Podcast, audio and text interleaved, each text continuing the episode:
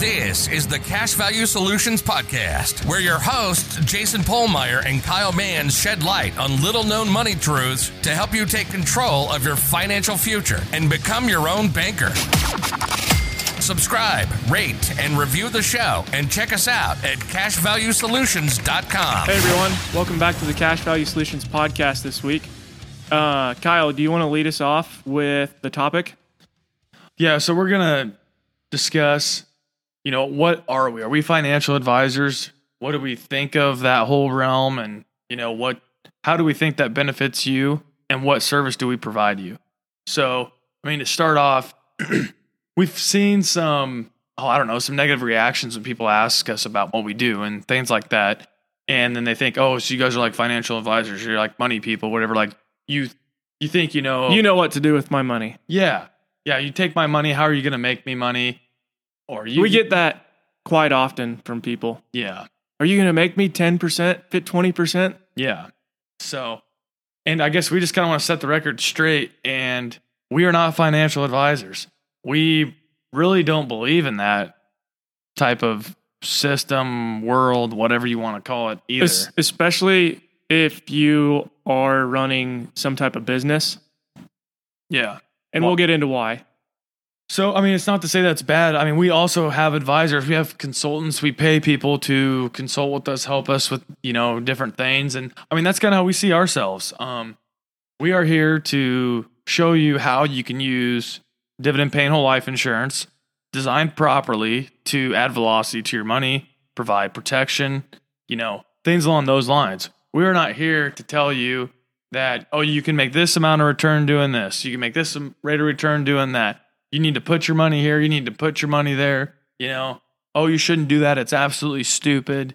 You know, th- I mean, we don't. and that that's something that we get uh people comment on a lot and I I can understand why with our podcast because it's just inevitable that everybody wants to compare whole life insurance to the stock market so we end up doing it on our podcast and then you know it comes across as well you guys don't like the stock market then probably do you and I think it for me it's not that I don't like the stock market it's the fact of one it's it's thought of as an end all be all which i just i don't think that's right in anything no. and um two a lot of times when people do it they're using qualified plans and uh i just personally don't think those are in most people's best interest if you're not going to do anything at all absolutely Yep. It's it's a good thing for you still but i just i don't think overall that that is the best thing that a lot of people can do so that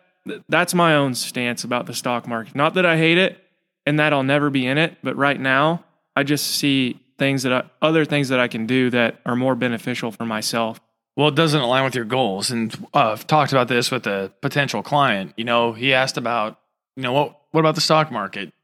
And it's like, yeah, it's not a bad thing. There's nothing good or bad about it. It's a place where you can make or lose money. So some people do great there. Some people do okay there. Some people lose their shirt there. You know, it's it just is what it is. But your goal, my goal, is to expand in business. And what do you need to do that? You need capital. So we need access to capital. And that's something that people discount all the time. Well, I can go to the bank and get financing. Absolutely, you can.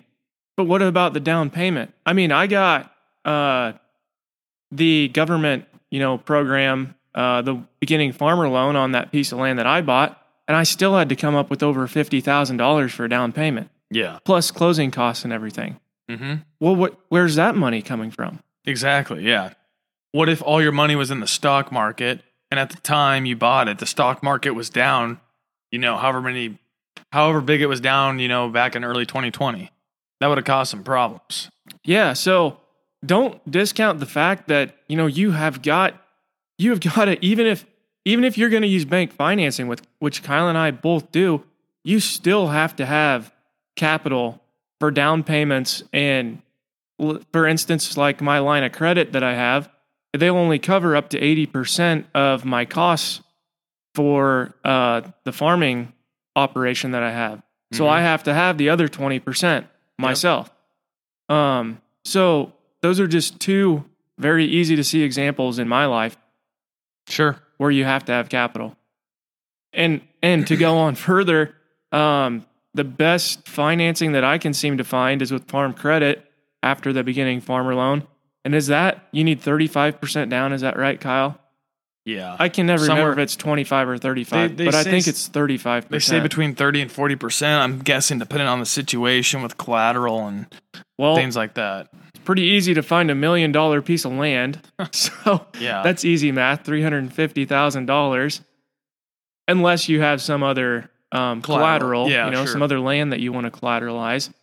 Um, but I mean, don't, I just came up with probably $500,000 worth of capital right there that Mhm. a, a person could easily need and that's something in that a small operation, mind you. and you don't hear these advisors talk about that. When we say advisors, yeah, we're talking financial advisors, people who sell the mutual funds, the life insurance, whatever. Go into what you were talking about earlier, Kyle, About, like- before we were podcasting and the whole mindset and everything about Yeah, so running a business and, and getting a paycheck. So most of these people, I mean, it's not to discount them either.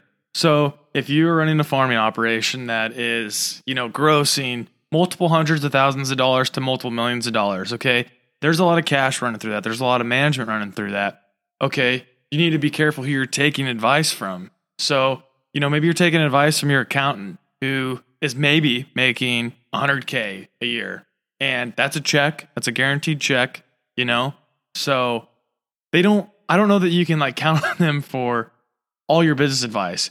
You know, they're specialized in taxing or in taxes. So listen to them there, listen to what they have to say, but you shouldn't base all your stuff on what they say. I mean, you're in a completely On their different level. opinion of whole life insurance or the stock market or How- real estate. what you how you should run your business, how you should run your farming operation, what you should, you know, plant for crops, you know, whatever. Like you need to take into perspective of who you're talking to, what they do, and compare that to what you do. And I mean, if you're in a, if you're a million dollar guy, you're not going to take hundred thousand dollar advice. And how many times that, you know, should you be taking that advice when they're telling you, well, you need to spend all this money on this, you know, to get your tax bill down? Mm-hmm. Well, okay, maybe maybe for them that makes it look like they did a good job, but at the end of the day, does that move your business forward?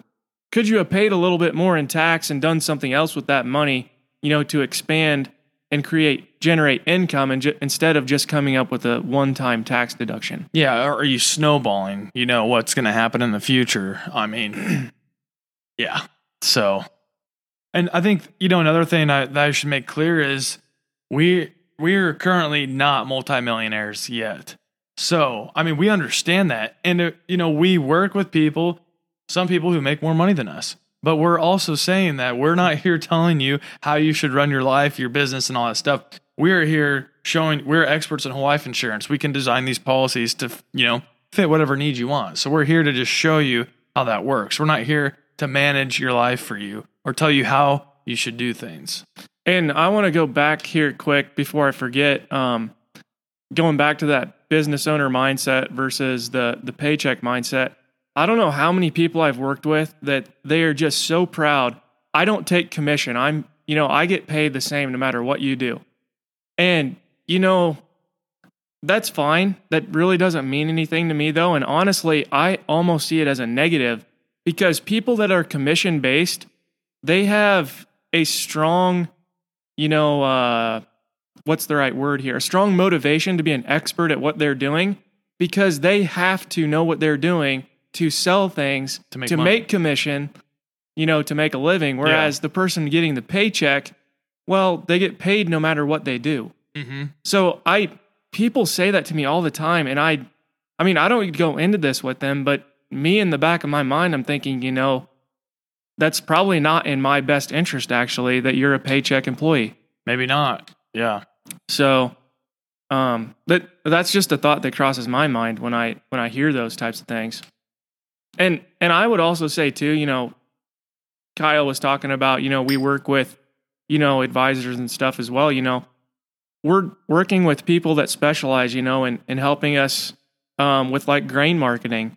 And uh, we have some people that help us with our chemical and fertilizer decisions, you know, and and we actually, you know, I think both of us listen to both sides of the fence. You know, the people that want you to use a lot of chemical and fertilizer, and people that are trying to steer away from that and being more of a, a low input, moderate production instead of high input, high high production type of model. Mhm. So, um, I guess those, you know, just for the listeners, you know, those are the type of people that we're talking about when we're saying, you know, we do work with other advisors.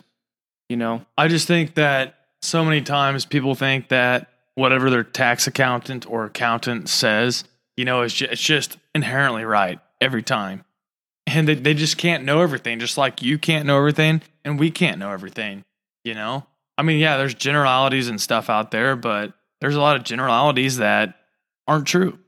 So, um, and people don't dig deeper to look. I mean, it's just so easy to say, oh, yeah, whole life insurance is bad. buy term and invest the difference. Yeah, you shouldn't combine investing and, and insurance. Well, we're not. I mean, and you should learn why that it's not investing and insurance at the same time. Yeah, because when that rolls off their tongue, it's like, well, gosh, that makes so much sense. But uh, is you know, at the end of the day, is that actually what's happening? And if it is, then you know, why is it a bad thing? And if it isn't what's happening, you know, what's the differentiation here, and why does this make sense? Well, for us, it's the fact that that capital has a very valuable use. You Mhm. know, with the business, and then expanding the business, either from leases or purchasing land or whatever it is, you know. Well, yeah. For me, like this year, I I spent about an hour before Kyle and I started podcasting talking about cattle and how I want to do some things um, with intensive grazing and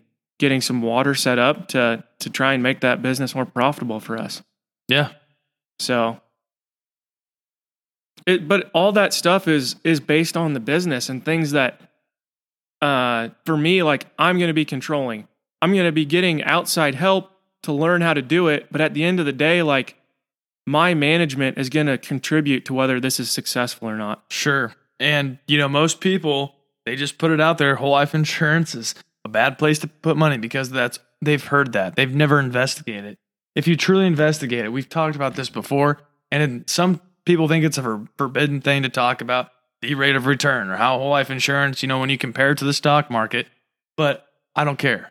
when when you compare it to the stock market and how it works, the tax efficiency of it, man, it performs very closely while giving you complete access to capital For plus sure. protection. So like you just know that somebody does not know what they're talking about when they say BS like that. They haven't looked into it. They anybody can listen to a Dave Ramsey podcast, but Yeah, it's like when you start, just like we podcast about a couple weeks ago, looking at the whole value aspect. I mean, you cannot compare rates of return across asset classes and be apples to apples. It just it does not work that way.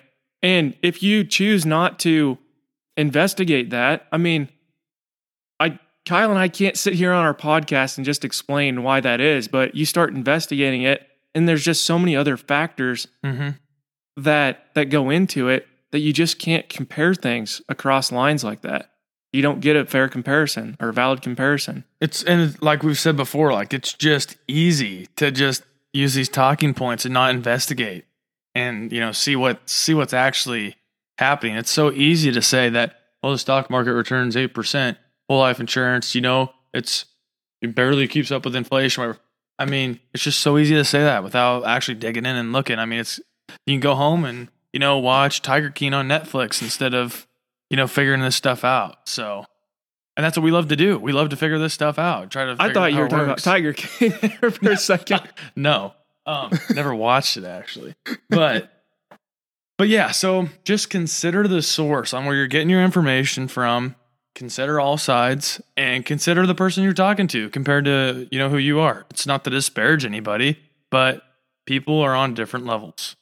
Yeah, that's that's good. And how you were were comparing the business owner mindset and the paycheck mindset. I mean, I think that's something that's overlooked by a lot of people and and yeah, everybody has to get started. So, you know, some people are just at a place where they're you know, at a lower wage and stuff, but business owner to business owner, I mean, that that is that's pretty valuable.